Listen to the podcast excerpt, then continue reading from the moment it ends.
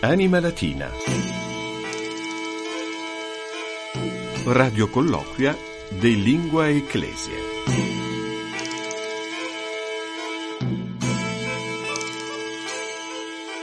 Stazio Radiofonica Vaticana, saluto vos omnes, ego sum, Fabius Colagrande, placet mihi, vobis anc auditionem latine redditam prebere, ben ritrovati, sono Fabio Colagrande e con piacere vi presento la 123esima puntata di questa trasmissione dedicata ai cultori della lingua ufficiale della Chiesa, Anima Latina, Radio Colloquia de Lingua Ecclesie, che va in onda subito dopo il nostro notiziario in lingua latina settimanale Ebdomada Pape. Ringraziamo l'ufficio Lettere Latine che ci permette di andare in onda e a voi diciamo carpe diem, non perdete questa occasione. Conoscere il latino vuol dire restare ancorati alla preziosa memoria, alla storia, alla parola per guardare al futuro superando i rischi dell'ignoranza, del presentismo, del, dello schiacciarsi sulla eh, novità a tutti i costi. Quindi recuperiamo la nostra memoria per vivere meglio il nostro eh, futuro e saluto subito la collega con cui conduco ormai da numerose puntate questa trasmissione e con molto piacere che saluto Maria, Milvia e Morciano. Salutem plurimam omnibus vobis dico. Ciao Maria. Allora, insieme a te introduciamo coram populo ipso facto ed ex abrupto proprio l'ospite la cui presenza, è, come diciamo sempre, condicio sine qua non del nostro programma, cioè uno scriptor dell'ufficio lettere latine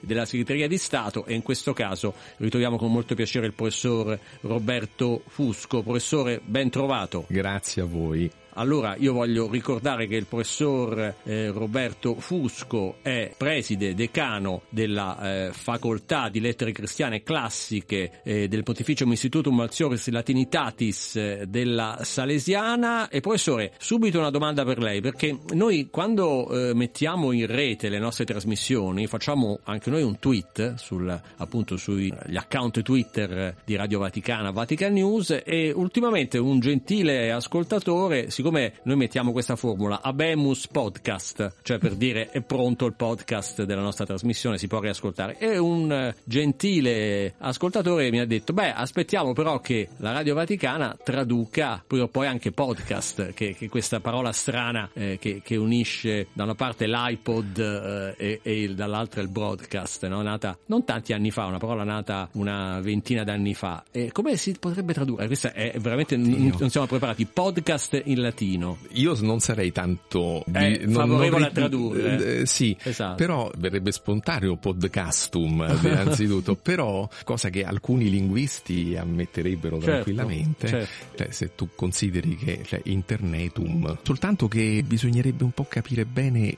che cosa significa podcast, per cui ex abrupto non mi sento di rispondere a questa domanda, però ci lavoriamo. Bene, lo rimandiamo a un altro momento, probabilmente bisogna usare prudenza. Prima ecco. o poi nel lexico recenti Latinitatis ci sarà anche podcast, usiamo la prudenza e intanto andiamo sull'account Twitter di Papa Francesco, pontifex underscore ln e leggiamo un tweet del Papa del 4 giugno scorso. Oremus omnes pro innumeris victimis casus cedis que in vis ferratis Indie abinc bidum occurrit. Saucis et propinquis adsumus. Pater celestis animas defunctorum in regno suo accipiat.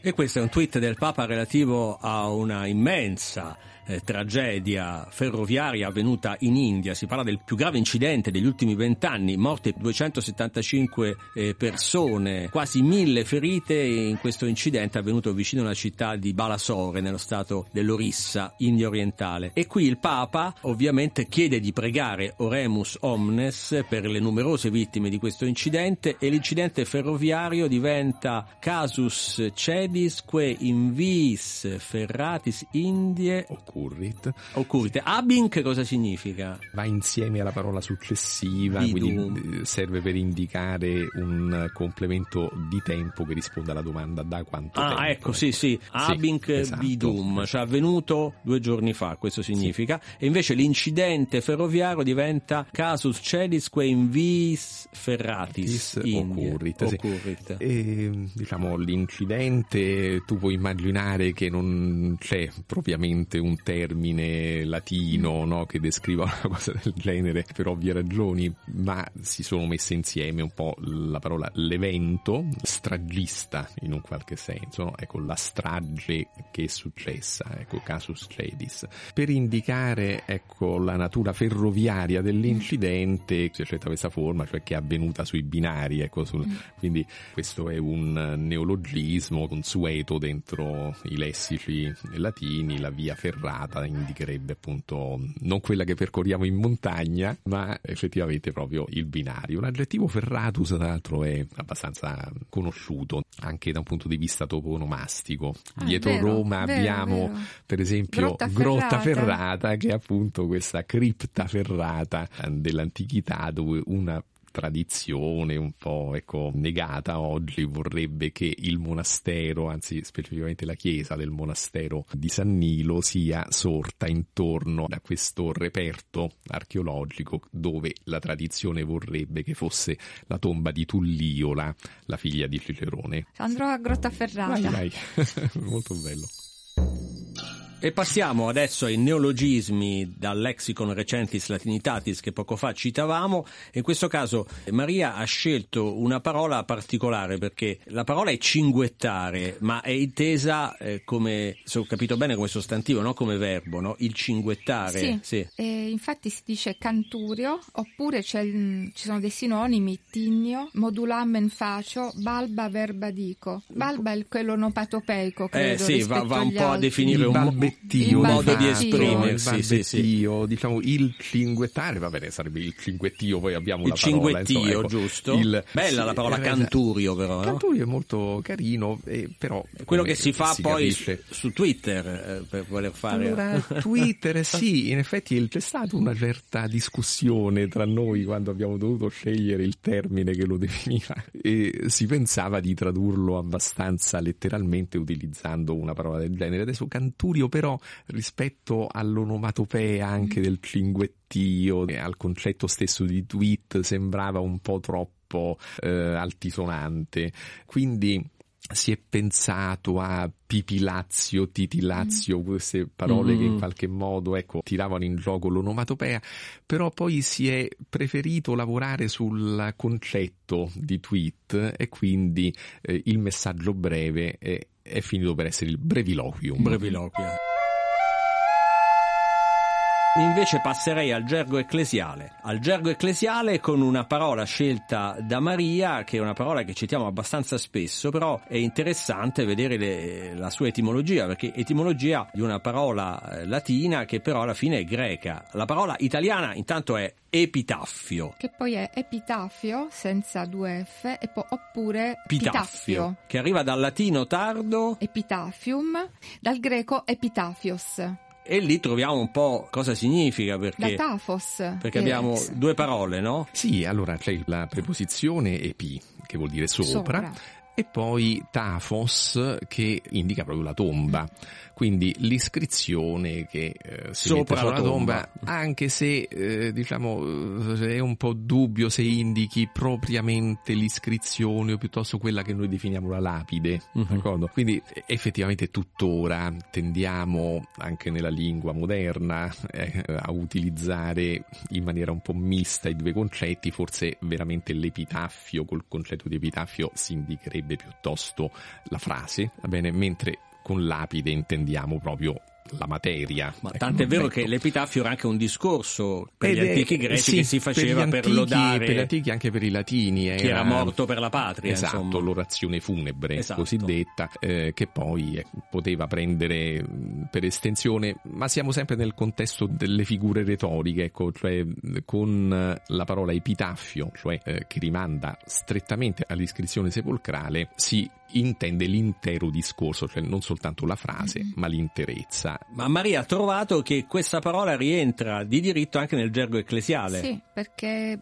dovrebbe essere un vero eucaristico molto sontuoso, usato nel mondo bizantino. L'epitaffio. L'epitaffio, chiamato così perché era eh, adornato dall'immagine di Cristo morto disteso tra due angeli e simboleggia il sudario, quindi sempre in ambito eh, sepolcrale alla fine. Eh sì, sì, eh, diciamo, la tradizione della liturgia greca offre molti di questi agganci e effettivamente l'epitafion eh, indica proprio questo uso di mettere questo velamento però mm. come sempre succede nel contesto orientale molto arricchito, impreziosito.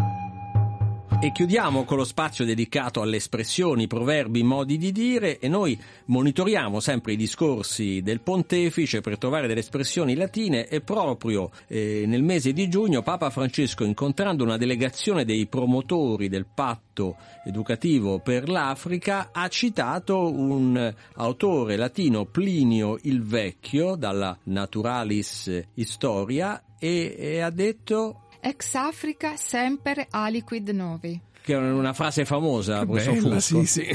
sì, è molto famosa, viene utilizzata per indicare anche non necessariamente più riferimento all'Africa, però ci piace questa idea. Dall'Africa arriva sempre qualche novità. È una citazione che è fatta escludendo il verbo della frase e da Plinio il Vecchio, eh, un testo che è una raccolta enciclopedica di sapere antico, in particolar modo in questo passo, libro ottavo, eh, capitolo 17, l'autore eh, lo applica al fatto che la scarsità dell'acqua determina che molti animali in Africa si avvicinino eh, di diverse specie, tutti allo stesso punto di abbeverazione e allora a quel punto diciamo la natura fa un po' eh, quello che deve fare e per cui maschi e femmine di specie differenti si accoppiano e ne vengono delle novità. Ecco, allora dice ex Africa, dicono i greci sempre aliquid novi ad fert, quindi l'Africa porta sempre qualche novità. Spiega però al tempo stesso Plinio che questa cosa è derivata dal greco ed è Aristotele nello specifico che in realtà spiega la cosa che lui sta raccontando e racconta anche eh, Plinio in aggiunta che poi molto incuriosito dalla vicenda raccontata da Aristotele Alessandro Magno si è dato eh, proprio per amore ed interesse nei confronti delle scienze naturali alla stessa ricerca per appurare se Aristotele avesse detto qualche cosa di vero. Nei vasi greci ci sono le pitture, nei fregi minori ci sono spesso esotismi africani ed è questa idea dell'Africa ma ce l'abbiamo forse anche oggi, naz- un continente giovane, no? lo chiamiamo così, forse questa idea c'è sempre stata, tanto grande porta sempre novità. Sempre... E i giovani sono quelli che portano le novità. Eh, certo. Grazie davvero al professor Roberto Fusco per essere stato con noi nella prima parte di questa 123esima puntata di Anima Latina.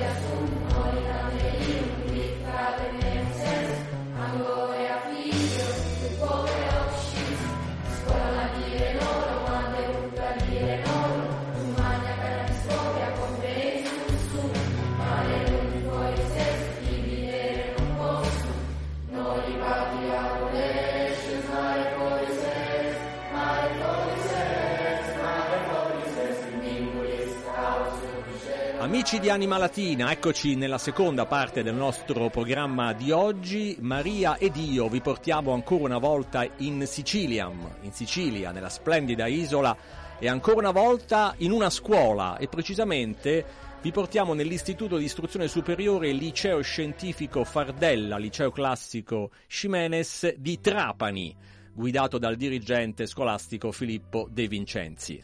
E qui troviamo con molto piacere il professor Maurizio Vento, docente di latino italiano presso questo istituto, ma soprattutto ideatore nel 2002 del progetto Scola Cantans, un'attività didattica sperimentale per lo studio del latino al fine di promuovere negli allievi un maggiore amore verso la lingua dell'antica Roma che prevede l'utilizzo della musica moderna per lo studio del latino. Ben trovato professore. Buongiorno. Buongiorno. Grazie per aver accolto il nostro invito e, e, grazie anche per i bellissimi video che ci ha inviato, in particolare il suo progetto, il vostro progetto Scuola Cantans ha avuto una certa visibilità sui mass media recentemente perché avete tradotto in latino con con i vostri studenti la colonna sonora di Mare Fuori, questa eh, serie tv RAI eh, ormai molto, molto famosa, eh, però insomma sono più di vent'anni che fate questo, questo lavoro, non è vero? Sì, in realtà l'idea è nata, come ha detto lei, più di venti anni fa, nell'ormai lontano 2002, durante un colloquio informale con la dirigente di allora, la professoressa Franca Valenti. In quella circostanza abbiamo parlato della grandissima importanza della lingua latina per la formazione degli studenti e del fatto che spesso purtroppo questa viene considerata da loro poco attraente e distante dal proprio mondo. Io ricordo ancora le parole della preside Valenti che a un certo punto del discorso mi chiese professore ma secondo lei cosa potremmo fare per far appassionare maggiormente gli studenti allo studio del latino? E fu allora che io ebbi come una sorta di illuminazione, eh, essendo io un musicista, quindi amando molto la musica, mi venne subito in mente l'idea di provare a coniugare l'insegnamento del latino con la musica, ma non la musica classica che purtroppo eh, diciamo è poco diffusa fra i giovani, ma quella moderna di vario genere, pop, rock, rap, che i ragazzi ascoltano abitualmente con le loro cuffiette. E così è nato questo progetto che mi è piaciuto chiamare Scuola Cantans, ovvero la scuola che canta, proprio perché sono i ragazzi i protagonisti di questo progetto. Dapprima nacque come un corso extracurriculare pomeridiano al quale partecipavano i ragazzi eh, del primo e del secondo anno, quindi del primo biennio, che avevano particolari doti canore. Da qualche anno invece, grazie al consiglio direi lungimirante del nostro eh, preside attuale, il professor Filippo De Vincenzi, viene svolto di mattina in orario curriculare, ovviamente integrato con la didattica tradizionale, quindi un'ora ogni tanto viene dedicata al canto. Le classi che hanno fatto parte quest'anno del progetto sono la seconda E e la seconda I dell'indirizzo scientifico del nostro istituto. Professore, può darci qualche titolo dei pezzi letterari o di canzoni moderne messe in musica in latino? Allora negli anni passati diciamo, posso citare fra i titoli più famosi l'Ode 11 del libro primo di Orazio che abbiamo cantato con eh, la canzone di Alvaro Soler Sofia, il Carme 31 di Catullo che abbiamo cantato con Amore e Capoeira eh, di Takagi Chetra e Giussi Ferreri. Poi abbiamo anche cantato il Carme V di Catullo con Despasito di Luis Fonsi e Daddy Yankee. Poi anche in passato il Carme 7 per esempio con la cintura di Alvaro Soler. Quasi tutti Quindi, tormentoni estivi, professor Vento. Tor- tormentoni estivi adattati a mh, dei passi di poesia classici nel rispetto pieno della metrica latina, perché questa è stata la caratteristica della scuola Cantans. Vi spiego un po' come facciamo. Noi dal punto di vista operativo scegliamo eh, assieme ai ragazzi una poesia latina, questo è insomma anche un brano di prosa, però in genere noi scegliamo un passo di poesia il cui contenuto viene da loro considerato interessante. Infatti io vi ho citato dei carmi di Catullo in cui per esempio in primo piano viene messo l'amore che, a cui i ragazzi sono molto sensibili. E già devo dire che in questa prima fase gli studenti rimangono spesso sorpresi di come dei versi scritti tantissimi anni fa possono risultare attualissimi e toccare il loro cuore, a dispetto ecco, della distanza temporale che li separa dall'autore classico che li ha scritti. Poi successivamente eh, analizziamo la poesia in maniera tradizionale, quindi traducendola in classe col vocabolario, commentandola, e poi facciamo la scansione e la lettura metrica dei versi. Per fare questo noi cosa facciamo? Leggiamo più volte la poesia a voce alta, in metrica, e contestualmente faccio battere i ragazzi la mano a tempo sui banchi, fino a quando loro non interiorizzano prende il ritmo che diventa poi consolidato dentro di loro. A questo punto poi io dico ai ragazzi come compito per casa, ecco come compito casalingo però piacevole, quello di cercare delle canzoni che si adattano meglio alla metrica dei versi che hanno studiato. È un lavoro molto interessante perché noi abbiamo sentito in altre scuole siciliane davvero lodevoli che spesso gli insegnanti aiutano gli studenti a tradurre in latino delle canzoni popolari di musica leggera. Voi invece fate un lavoro ancora più complesso, cioè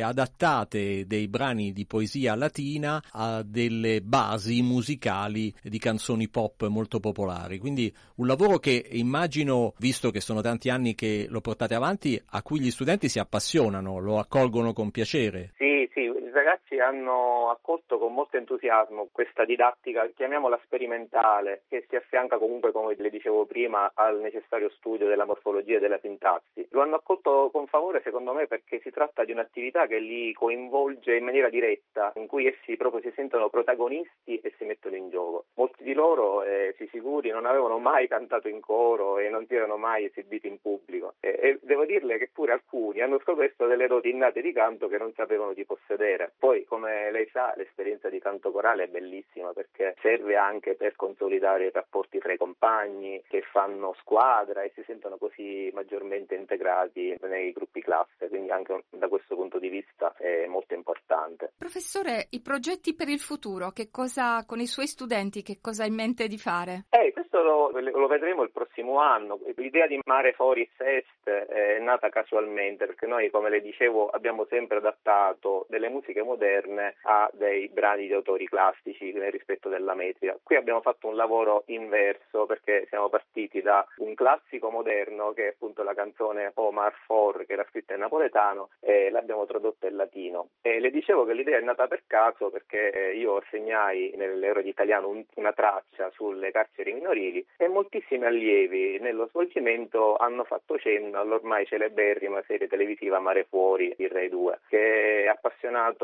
non solo gli adolescenti ma anche devo dire anche me che lo, l'avevo seguito in passato e quindi discutendo con loro poi in classe mi è venuta quindi l'idea di tradurre dal napoletano e latino i, i primi versi diciamo di questa sigla televisiva si intitola Omar For ed è la prima volta che abbiamo fatto un lavoro del genere. Alla mia proposta mi creda, ho visto davvero la luce brillare negli occhi dei ragazzi perché ehm, sia la serie sia la canzone erano da loro molto seguiti. Si figuri che l'indomani alcuni hanno portato di propria spontanea volontà, senza che io lo richiedessi, alcuni fogli scritti a matita con una prima versione naturalmente approssimativa in latino della canzone. E Bellissimo che poi mio... gli studenti si appassionino a un tema anche serio, drammatico come quello della vita dei minori no? in un istituto eh, di pena e, e, e, soprattutto sappiano trasformare questa, questo interesse, questa passione anche in una occasione per approfondire il latino. Sì, esatto. E devo dire che anche in questo caso il latino si è dimostrato una lingua duttile, eh, attuale e soprattutto viva, che si adatta anche a dei testi molto particolari come quello della canzone Marfor. Diciamo che il lavoro non è stato semplice, ai ragazzi è stato dato un compito abbastanza arduo. Eh,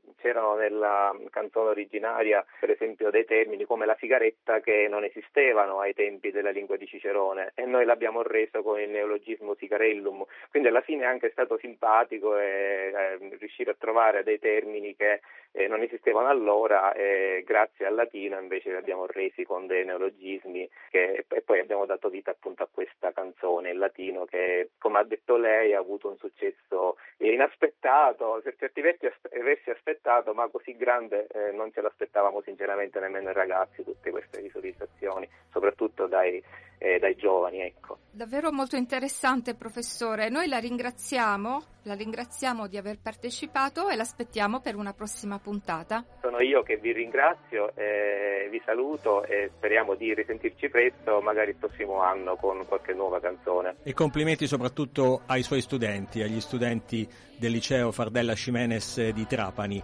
Grazie professore, buon lavoro. Grazie, grazie a voi.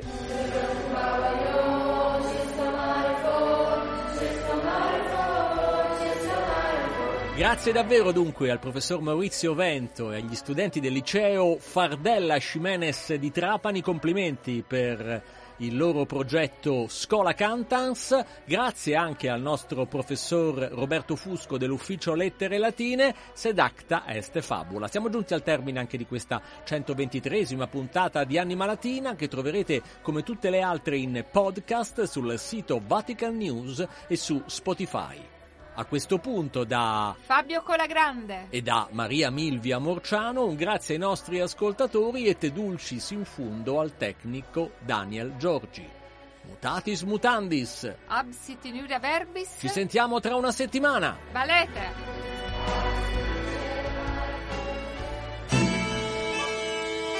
Anima Latina. Radio colloquia de Lingua Ecclesia.